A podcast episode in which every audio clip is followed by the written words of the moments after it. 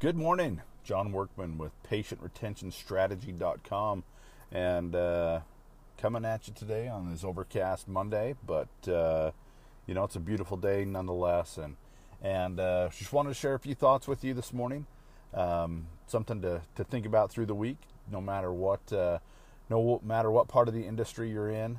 Um, as you might have noticed from the uh, the title of this video, do your patients stop coming after the pain stops?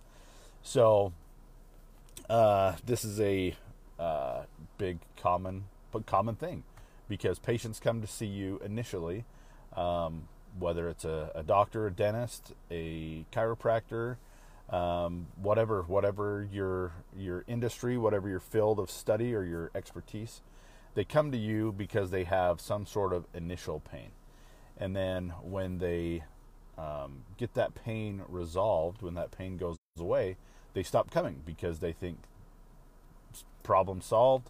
Um, don't need to worry about it anymore. I feel pretty good.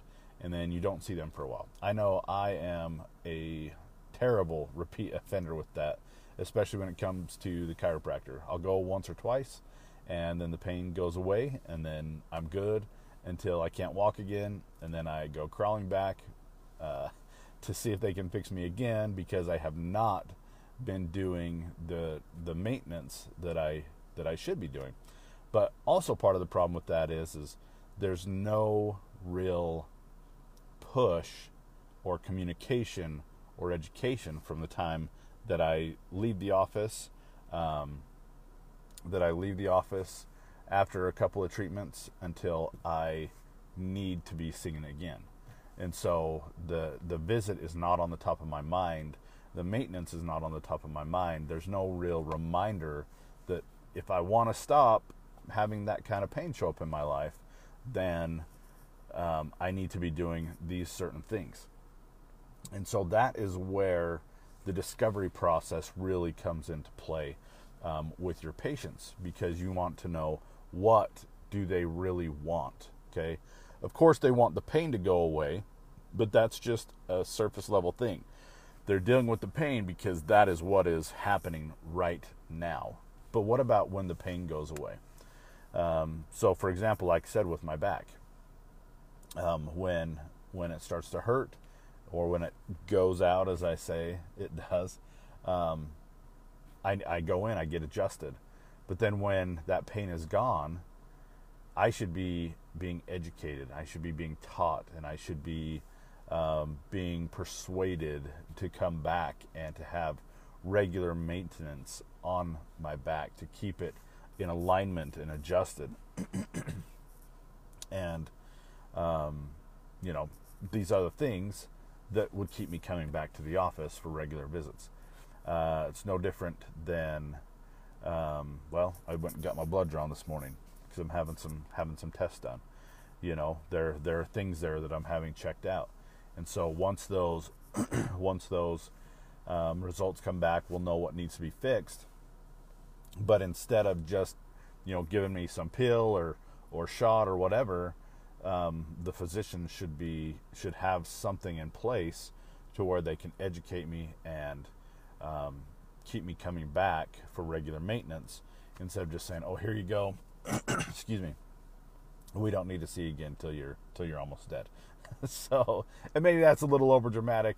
It is, of course, but you see what I'm saying. So you need to find out what the uh, what your patients really want. Um, a good example of this is that that I've been told is the story of a drill bit. So there's a guy that walks into a hardware store and he's looking for a drill bit, and the um, salesman wants to know, okay, what do you need? And he says, well, I need a drill bit. Well, does this person really want a drill bit? No.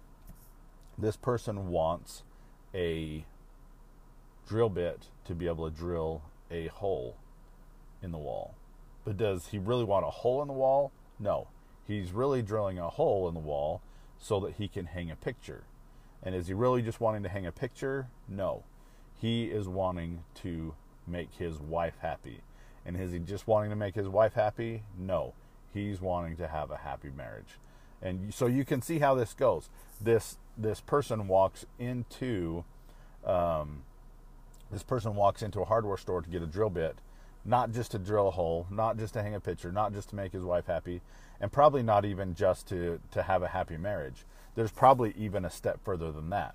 And so you can see that as you go through the discovery process, um, you can really dig deep to find out what the real thing is. You know, my back hurts. I just want the pain to go away. Well, why do you want the pain to go away?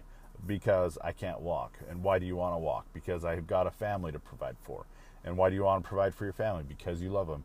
And why do you love them? You, you, know, you see how it goes, how it goes and goes and goes until you can finally find, you know, what that. Maybe you know it's not providing for my family. Maybe it's because I have a big hunting trip coming up, or I have a golf trip, or I have a vacation planned. You just you have to get to know your patients so well that you can almost predict the reasons that they're that they're going to need to come and see you um, and that is what is going to keep them coming back so i hope that makes sense i hope the analogy with the with the drill bit makes sense.